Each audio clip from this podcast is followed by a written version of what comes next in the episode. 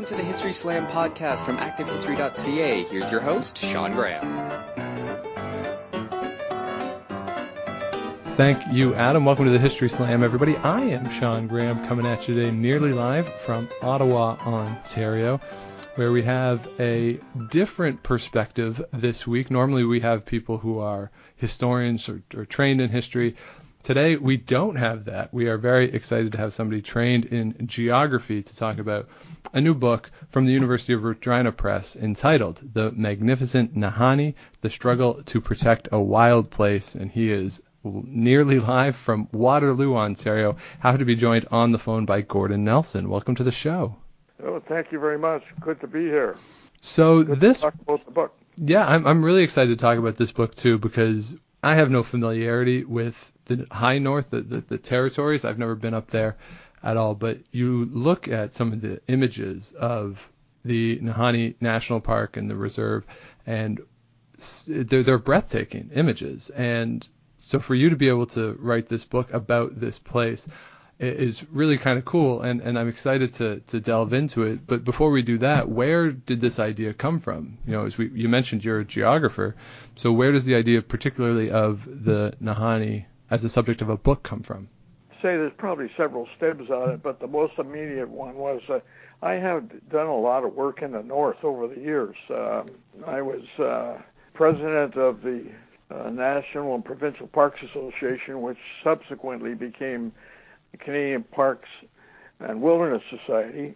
I, I was doing that work in the early 70s, and that was a time when the oil development was really getting underway. There was a lot of expansive ideas about what to do in the north, and uh, I got involved from from the perspective of a proposal that the federal government made to establish three parks up north, three major parks. Auyuittuq on uh, South Baffin Island, Nahanni, which we're going to talk about, and Kluane in the southwestern Yukon, all of which are remarkable places.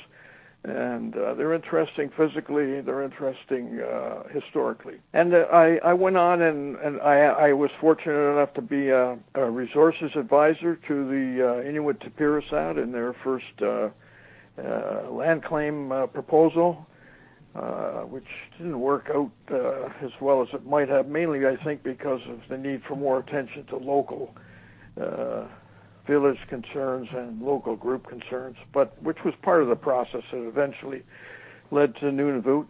And I did some other things in uh, in the NWT on land use regulations and so on, and I was involved in the Yukon pipeline assessment proposal. So I was fortunate in going to many places in the north, and I heard quite frequently about the Nahanni, but I never got a chance to go there. It's a, a little bit uh, difficult to get to, not so much now as it was then.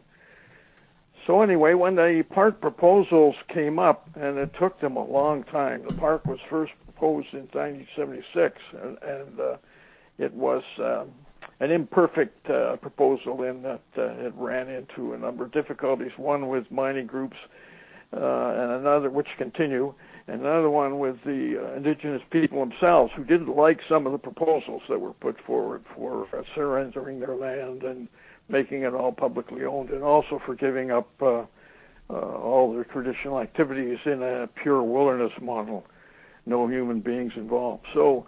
Uh, when when when I, I followed this struggle from 76 until it was finally expanded to a watershed scale with the cooperation of the natives in 2009 and I remained active with the conservation community and uh, when it was done and there was a big celebration about it it was a remarkable achievement I began to think well you know this is another story uh, that's remarkable and has a lot of lessons in it, a lot of things people could learn about. And if somebody doesn't write something about it, it's just going to recede into the background and be forgotten, like so many others are. I mean, Chrétien established 10 parks or 11 parks uh, between the eight, late 60s and the uh, mid 70s or late 70s.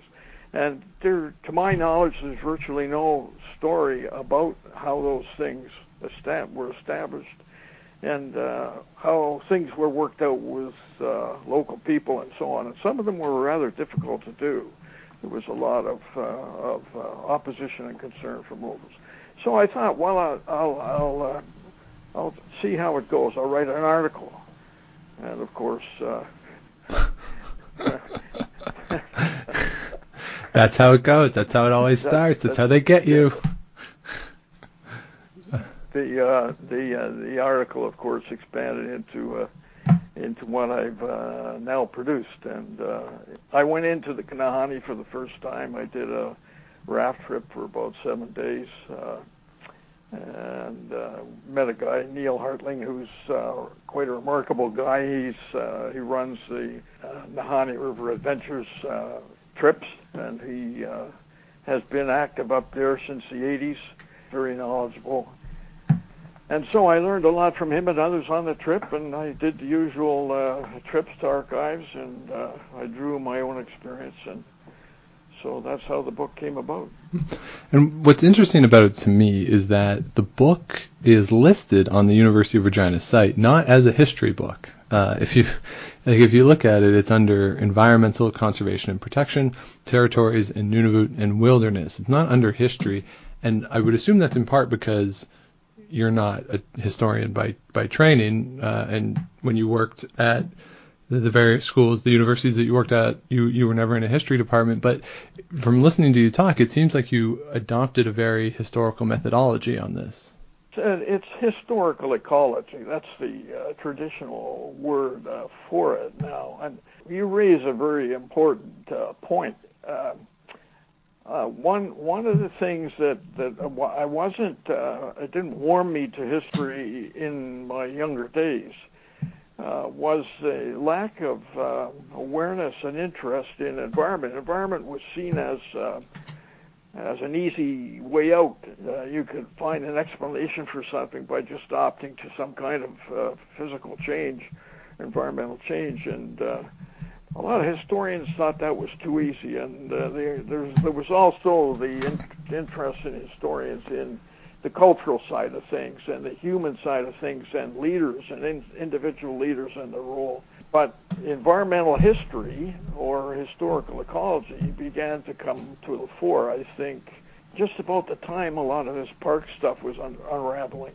I think Justice Berger, who conducted uh, a remarkable public consultation program around the first proposal for the Mackenzie Valley pipeline, was in many ways uh, a person who motivated this change because he, as a lawyer, I guess, uh, with some historic background, just drew on all the elements in the history of the Mackenzie Valley and the people in it to create a uh, a picture that uh, is interactive and does involve people interacting with the environment. So I, I began to pursue that in my own work, but I called it land use history and landscape change. And it grew out of my interest in what happened in, in uh, Banff National Park. And it's been intriguing to see environmental history and historical ecology become uh, uh, so uh, so important. There there, there's some well-known books that uh, that bring it out. Guy called William Cronon, who is a Yale historian now, did a study. What was it called? Land use land use change in New England, something like that, in the uh, in the early 80s, and it was a revolutionary book in, in the American historical sense because it started people thinking about what he called in the book historical ecology. And then we got a guy called John Riley here in uh, Ontario who. Uh, is actually a biologist, but who, uh, in working with uh, landowners and in looking at how changes came about in Ontario and in thinking about how to conserve the escarpment, got involved in the interaction between settlement and forest clearing and uh, sorting out of species. And so he's written a remarkable book. It's called uh, uh, Once and Future Great Lakes Country uh, published by McGill, McGill Queens, I believe. So this is now a fairly established field, but it's a field that's essentially interdisciplinary. Uh, the historians, I think, are central to it, and I think they're beginning to realize that. But you get anthropologists involved, biologists involved, you get geographers involved. They're people who are fascinated by this uh, interaction between economy and society, and, uh, social things, and uh, floods and earthquakes and uh, forest succession and soil types and soil exhaustion and all those things. So it's a really exciting field, and uh, uh it, it's uh, it's not still not widely known among uh, many uh, readers of history, but I hope it will be more widely known. As you say, things are start, things are changing. I mean, our, our friends over at Niche and, and that organization with environmental history, and there are environmental history courses at schools across the country, and, and there are more and more environmental historians. So so I think that is changing with historians, and at the same time, as you mentioned, it's very interdisciplinary.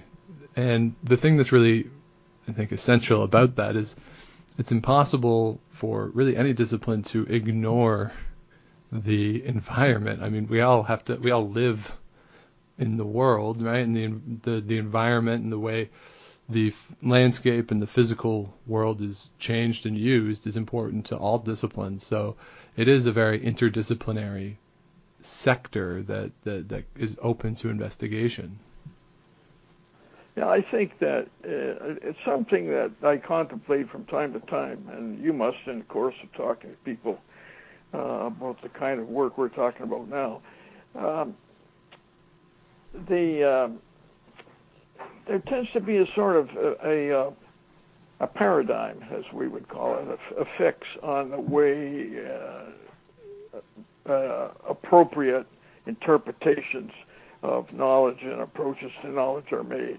I think for for a long time it was a disciplinary fix and and or the silo fix. So people tended to define what was appropriate to each discipline and try and draw these boundaries. And uh, when I was going through, that was uh, when I was be- acquiring my various levels of education. That was very, very true until I got to Hopkins. When I got to Johns Hopkins, I found a different environment. It was a very freewheeling environment. The people were intermixing, and uh, I think that sort of thing has spread. And I think the silos have begun to break down. And you see it in the physical sciences now in the universities, and you also see it in the uh, in uh, economy economic programs or in anthropology in particular, which has always had a bit of a bent that way anyway. And I think it's a good thing. Now, what it means in terms of organizing knowledge uh, for learning by university students is another matter. You're, uh, I understand, you're involved in Canadian Studies and uh, Indigenous Studies joint program. Well, that to me is a good example of crossing these boundaries or crossing these silos. And the story becomes much more coherent, and I think uh, much more interesting, much more realistic, uh, much more attractive uh, when told that way.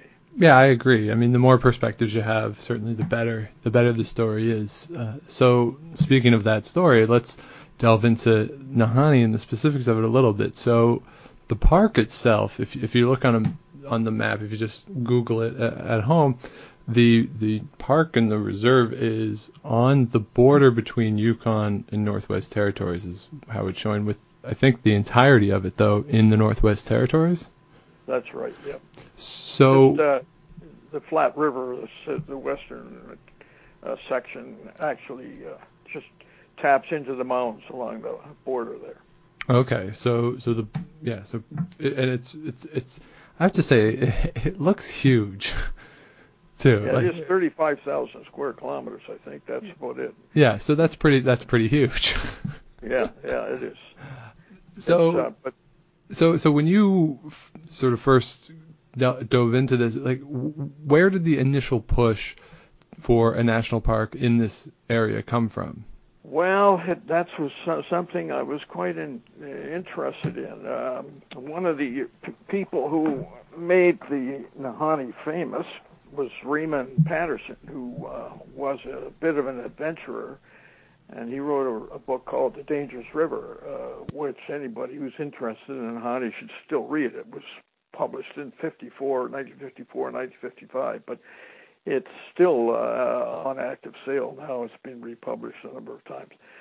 But anyway, he got a lot of people interested in it, and then some other people came along. A guy called Fenley Hunter, he did some writing on it, and uh, another guy called Dick Turner wrote a book on the Nahanni back in the um, 70s, early 70s, and so and and it became a bit of a of a, a place to go among the more adventurous in our society, I would say. People would raft it, some fast rivers, some rapids. Other people would go to see it. The Virginia Falls, uh, which was named after Fenley Hunter's daughter, and which many people resent to this day because he's an outlander.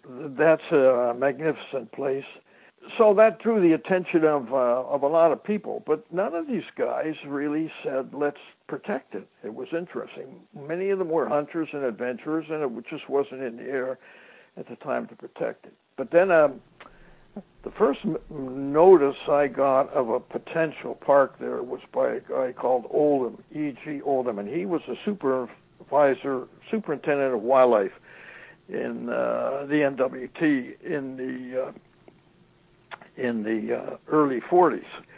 And uh, he made a proposal, amazingly, very, very uh, interesting proposal, that the Nahanni should be uh, set up as a national park. And he made the proposal after he had visited it because there were supposed to be a lot of wolves running around, and there was a suggestion that might be they might be called in.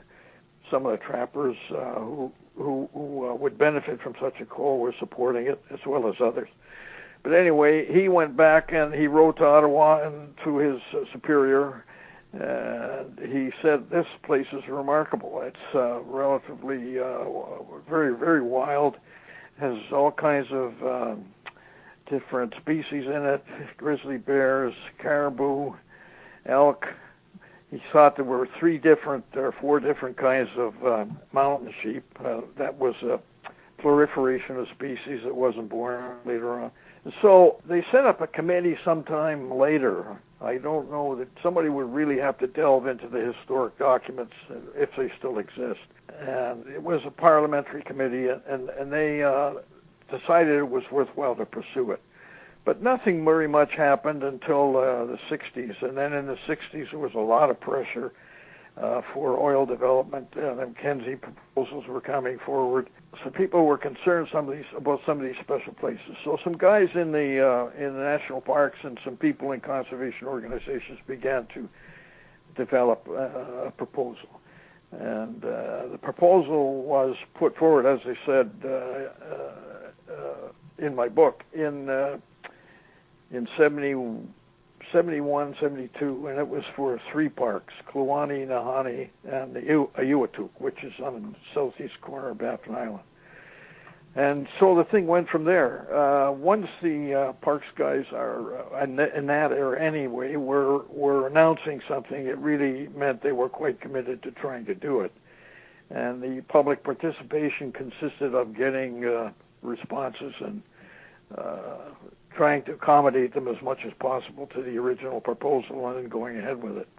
And the federal government also had uh, a very forceful, if I can put it that way, kind of approach to decision making. And so they uh, proceeded to uh, establish the park, but as a reserve, a national park reserve in 1976. And that was because of the objections of the uh, First Nations people at Dehcho and the others to uh, one, the wilderness concept, the idea at the time was that wilderness was devoid of human activity or very little sign of human activity, and that human activity was not appropriate to wilderness.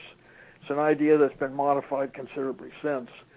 Um, and so they didn't like that because they had been using this place and their ancestors had been using it for thousands of years. And second, they had to give up complete ownership and more or less control of policy.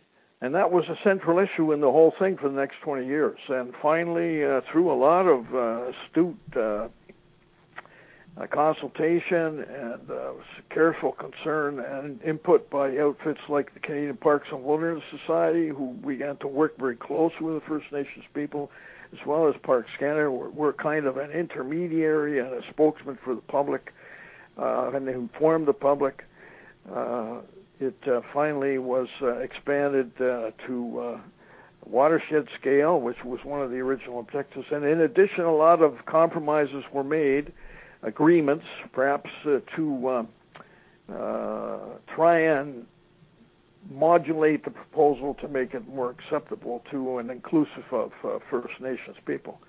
And so there's some hunting allowed in there, traditional activities, sacred sites, trapping, a little bit of trapping, things like that. But it's a huge place, as you said, and uh, that sort of thing has been going on for a long time. And uh, the uh, First Nations people have not essentially impaired what's called the ecological integrity of the park. That is the fact that the ecosystems that have been there for a long time, the plants, animals, and processes have been there for a long time, are still there.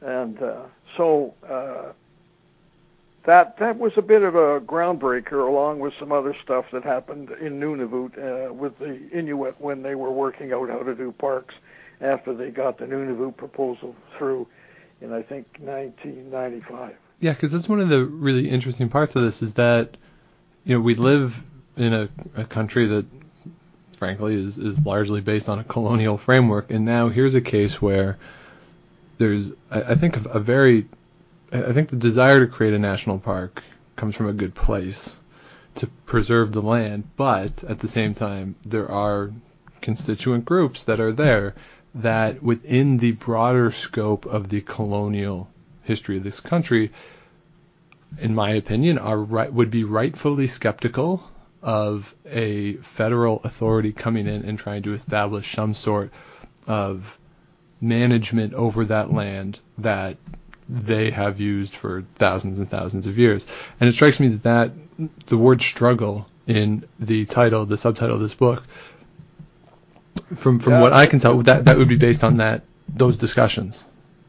Yes, I think uh, the struggle was. Uh, I kept wondering what the proper subtitle was for the book, and then I realized that it's a struggle all the way through. If we just take the uh, the concepts involved, you see, this becomes very fundamental because very words that are being used to evaluate uh, the area are loaded. Um, uh, wilderness, uh, which was uh, the fundamental aim and ideal of uh, Parks Canada and, and many other conservationists, was was a kind of mythical idea in the sense that, uh, as archaeology has shown over the last 20 years or so, maybe longer, uh, it turns out that uh, indigenous people have occupied some parts of, of uh, our landscape for a very, very long time, and some of them uh, were probably there up until they were hit by diseases or fur trade or other kinds of things that uh, more or less remove them or reduce their impact on the landscape. But there's a long history of uh, human use of these areas. So the, re, the, the, the picture as it's revealed as you look at the land use history in the area is a, a long continued use and occupants by uh, uh, Native people, and uh, the attempt to reconcile that with some of these ideas like pristine wilderness, which were essentially really U.S. ideas. They were uh, they were views of landscape that were diffused to uh, to Canada, beginning way back around 1900 with the first superintendent of Parks Canada, J.B. Harkin and there's a struggle in other ways. The uh, the, uh, the struggle for e- economic benefits, the struggle to uh, reconcile this within the, the, conservation community, many of which were in favor of a compromise, and others who wanted to be diehards and go for uh, strict wilderness. Same thing with the native people. The native people and the indigenous people tend to be looked at as a kind of blank slate. We haven't got to the point yet of really recognize them in everyday terms as as uh, as highly political people like the rest of us are. You know, some agree with some things, some with others. So the the uh, First Nations people uh, have struggled with that, and they're still struggling with it. There's a proposal for a mine on Prairie Creek there, which is probably the main threat to the park right now. And the uh, uh, there, there is, as I understand it, I haven't been up there for a couple of years, but there is, as I understand it, uh, some uh, difference of opinion in the, the Dehcho community over whether that mine should proceed or not. Because that was something I was going to ask you. If, and getting back to something you said a bit earlier, is you mentioned that the indigenous groups that were there, they were not threatening the ecological uh, state of of this area, and yet the desire to have a national park is largely based on the idea of preserving the land. So yeah, I was yeah. so it seemed like a disconnect to me as to who is threatening the land if it's not the people who are living there and using it, and then why is there the need then to go in and in a, in a way that I could see people thinking it in sort of this almost patriarchal or or, or sort of this paternal idea of the government has to come in and protect this land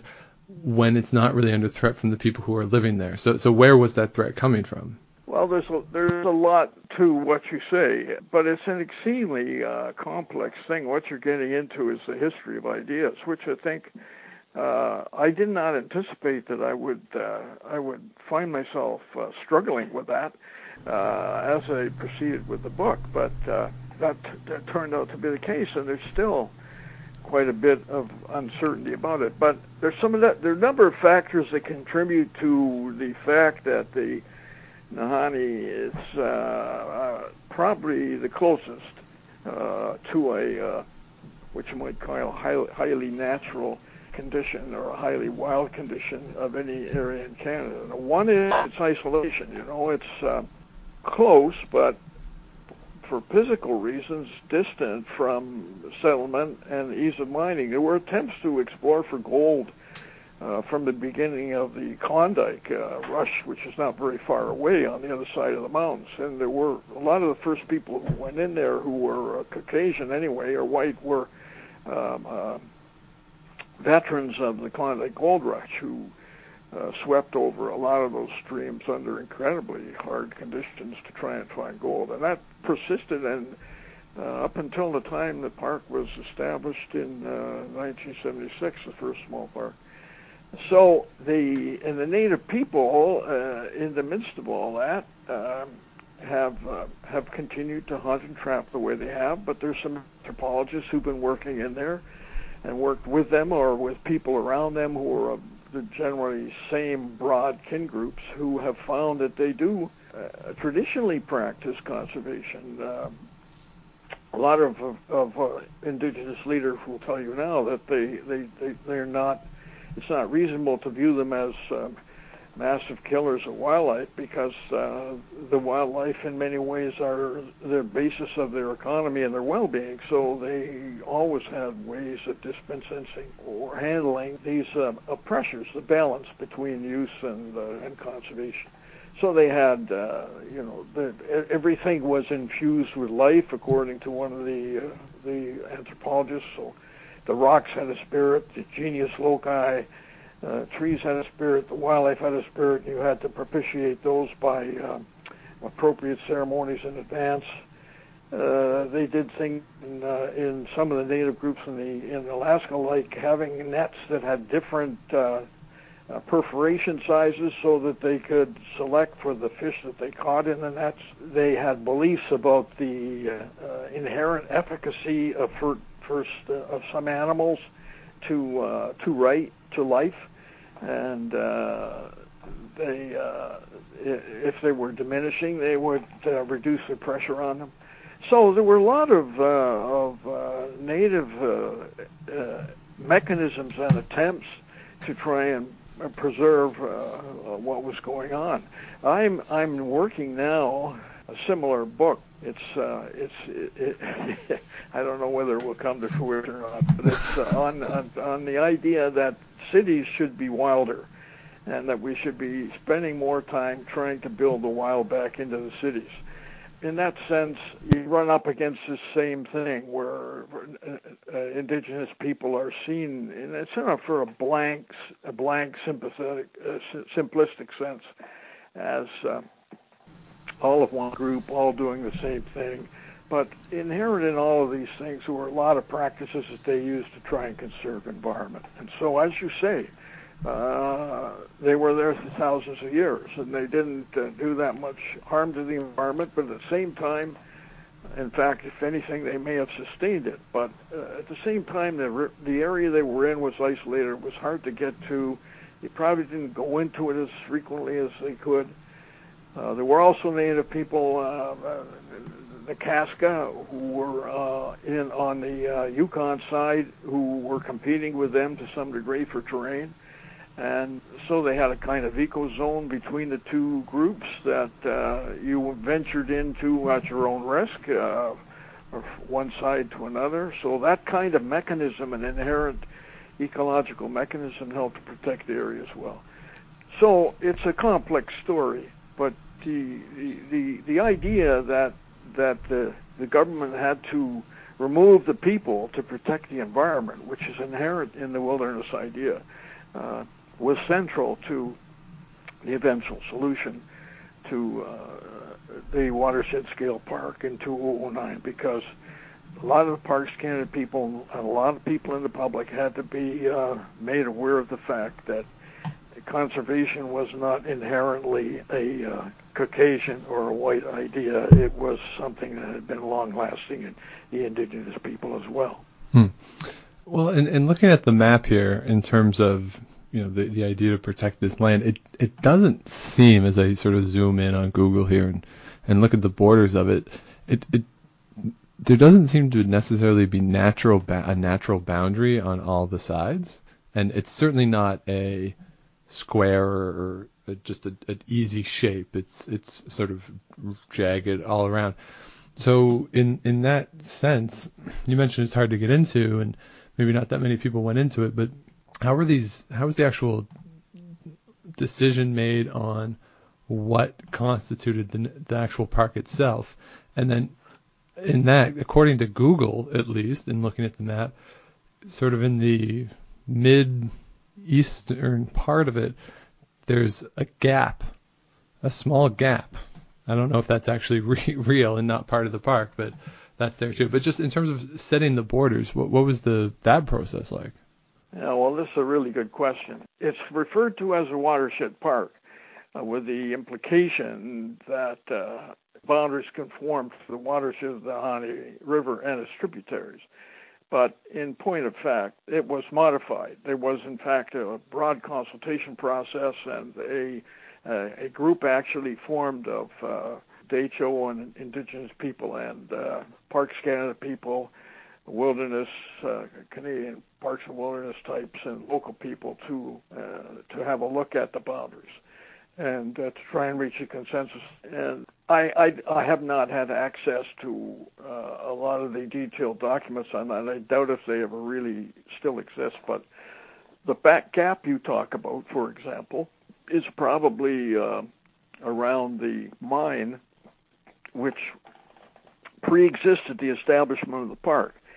And when negotiations were made with the mining companies which had claims in the park, um, that one was uh, retained because uh, it's it had a fair amount of potential. It was supported, as I understand it, by the NW Territories government um, uh, as a viable economic development prospect. So uh, it's still there, uh, and the boundaries around the mine uh, enclose this gap in the park. Uh, and it's a part of the process that was needed to get the park that they really in many ways almost had to compromise on that at the time. Yeah and actually as but, you uh, sorry, as you say that i zoom in and you're right it's the prairie creek mine. Yeah uh, that's that's, right. that's there. It's not included. Yeah so that's that's pretty interesting but uh, so there this this is a um, a zinc copper it's a complex igneous uh, a rock formation, and it's at some depth. You have to go down, if I, think I'm correct, if a few hundred feet to get to it. And uh, I may be off on that, but it's fairly deep. And the, the minerals you can get out of it are copper, zinc, lead, silver. Uh, and at the moment, the big interest is in zinc. And uh, I know you're an avid follower of zinc prices on the stock exchange, aren't you? Naturally, of course. so you, you will realize that uh, that the zinc prices uh, had gone to quite a low ebb, and there was some feeling on the part of some conservation groups that it might be bought out from the company. but uh, now the zinc prices have gone uh, way up, and uh, the stock price has gone way up, and it's uh, probably a bit too expensive to buy out now. Uh, so it uh, they're they're set up to mine, uh, and uh, they're they're they're on the floodplain, and they have a they have actually done some mining uh, and testing, uh, although I don't think there's any commercial production yet uh, because they can't get the stuff out. Uh, but um,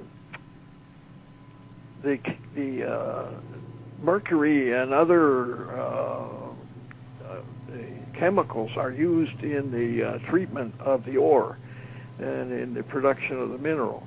And so the potential for that to pollute uh, Prairie Creek is uh, is fairly strong, um, or at least possible. And uh, the other proposal that they're working on with now is they're they're building a mine. There's an environmental assessment going on, and they're going to build an access road, which will go from Nahanni Butte on the Liard River uh, through the mountains and into the Prairie Creek Valley, so that the ore can be brought out. But where it will go from there is uh, is a, a bit of a mystery to me. Apparently, there's some proposal to truck it all the way down to uh, the interior of BC or to the west coast. Wow! So it's a very uh, curious kind of uh, proposal, and it is something that apparently has got uh, divided the uh, the First Nations people a little bit.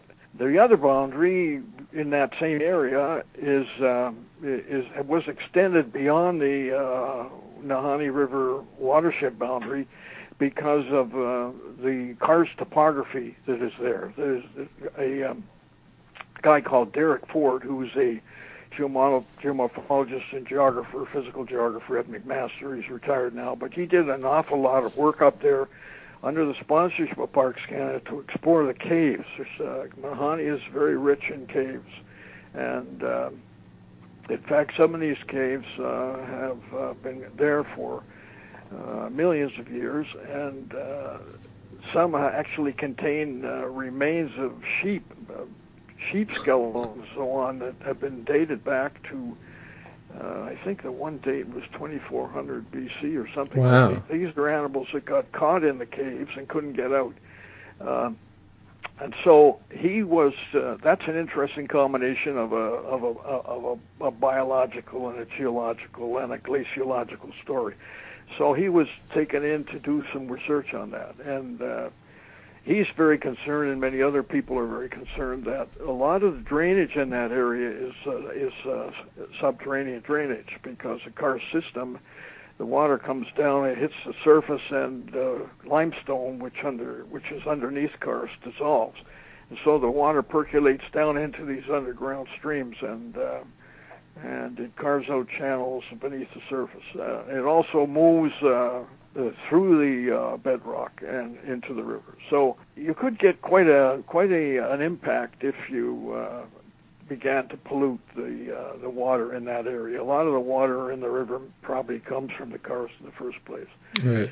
So uh, they decided when they set the park up to extend the boundary beyond the watershed to encapsulate as much of this karst terrain as they could another guy called John Weaver who did a lot of research towards the end of the park establishment on the boundaries. Uh, also found some uh, limestone uh, beyond the uh, the northern northeastern corner of the park, and so in the end they established it beyond there to try and incorporate this park on an area that's called the Ram Plateau, which is there's some pictures of it in in in the, my book uh, which are air photographs or, or photographs taken from a high, high vantage point. So you can see these remarkable valleys and rivers that uh, have been carved out of this karst. So that in itself became a kind of unexpected feature of the park proposal at the end, and uh, it was incorporated into the 209 expansion. Uh, on the other side, in uh, in on the Yukon side, uh, part of the of, of the Flat Creek proposal is, if I remember correctly, inside uh, the boundary is inside the watershed, and that's because there was a big tungsten mine there for a while, and it operated off and on for years. When prices were good, it operated. When prices were not so good, it tended to slow down. Um, but apparently, uh, I'm told from good sources that there's a lot of debris around there, and there is some pollution, and the pollution is in the Flat Creek, and uh, there's some big concerns about that. But the mining people were, uh, and and their supporters, there's many in government and, and business, were able to get that section left out at a time when it looked viable still from an economic point of view. So the boundary there was adjusted for that reason. Hmm. And then there's some there's a park, Nááts'ihch'oh Park, which is a Sahtu Park, Sahtu First Nations Park on the north part, and uh, that was to be a separate park, Nááts'ihch'oh National Park. And uh, in the work up to that, uh, some uh, decisions were made that are pretty questionable because there's sections in there that were left out. Uh, within the upper watershed, there are prime grizzly bear habitat, prime uh, areas for uh, caribou, and so the conservation groups are still working to try and uh, and get that one fixed. The story here is is one of uh, eternal civic vigilance. Uh, yeah. The citizens have to be constantly aware of what's going on, and they have to be interested enough to influence political opinion on it because the forces that have a vested interest in these areas uh, are always interested and they're always watching. And so when you think you never really win, well, that's a bit extreme, but uh, most conservation stories are ongoing. They're they're uh, and that's again the struggle idea. They're they, they're, you have to watch, you have to be interested, you have to have groups to make representation, you have to make sure you're uh, you're uh, looking after the larger civic or national interest. And the Nahanni is a prime example of that. The we started with, with 1945 or 1946, and it's taken from 1945-46 through the first park establishment in 76, uh, through the uh, expansion in 209, and we've still got these uh, places that are still contentious, and uh, you have to stay interested in them if you want to make sure that the interests you value are uh, rep- represented well and adhered to. Yeah, because I was going to ask you, what do you think the legacy of of this project is? But I would I would venture a guess that that's what you would say, that it's it's that the idea of vigilance. Be probably the first thing I would say that it's not finished yet. You got to keep at it. It's a remarkable achievement. Uh, it's uh, it's a testament to everybody involved that they were able to come to an agreement on it. Lots of people are uh, are are are, un, are both happy and unhappy about it. What is it that the politicians say that if uh, if uh, if everybody's unhappy, they've probably done a good job. so so uh, I, I, I, I wouldn't be a strong proposal of that point of view, but they, there was a lot of compromise, and uh, and they're, they're, the compromises are often momentary. They're often done for political reasons, and uh, they're understandable human reactions. And the idea is wait another day, and you might be able to make more progress on what you were trying to do in the first place. So, conservation is a dynamic, ongoing process and uh, that's something that I didn't forcefully make well enough in the book.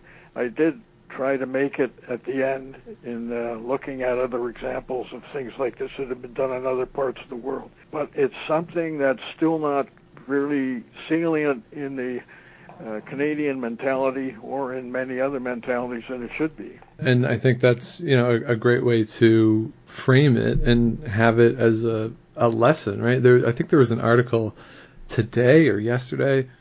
Uh, I can't remember what outlet it was, but saying that the the Canadians are sort of per capita the worst in terms of environmental conservation in the world.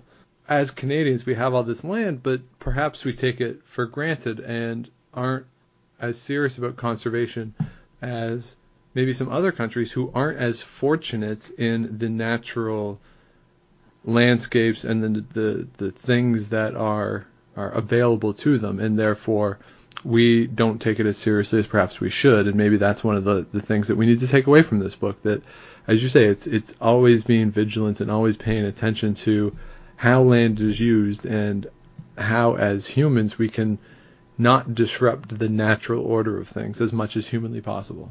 Yeah, I think that uh, that that probably comes back to my prime motivation for writing the book, which was uh, uh, this is a story like other stories. Uh, it's a it's a struggle between uh, development and conservation.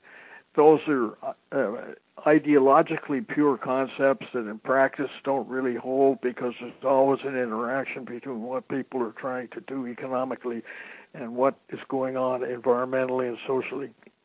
But uh, uh, and that's the uh, human uh, physical interaction that we were talking about earlier. The other thing that that uh, it brings out, I think, when you start contemplating it, and I wish I'd had a little more time to work with this, but it's a big topic. But we tend to have, as Canadians, we tend to have quite a big uh, view of our virtues. We we tend to see ourselves as as perhaps a, a little better at most things than we really are.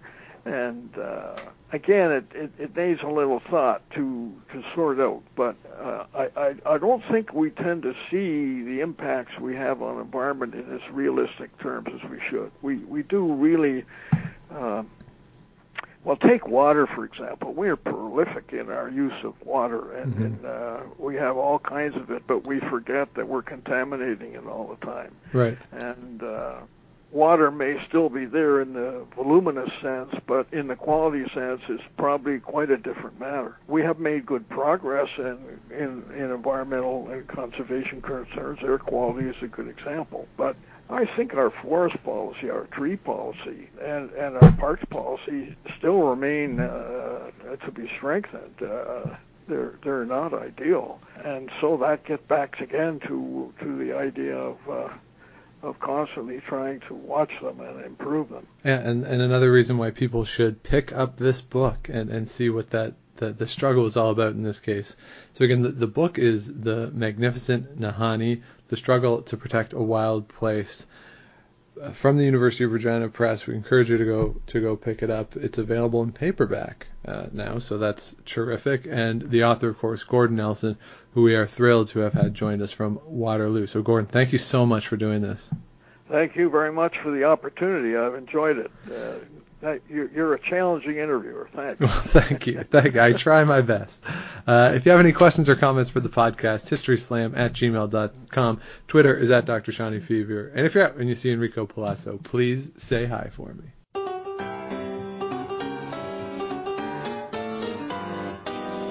Thanks for listening to the History Slam podcast. Be sure to check out Active History for more features, articles, and be sure to subscribe on iTunes.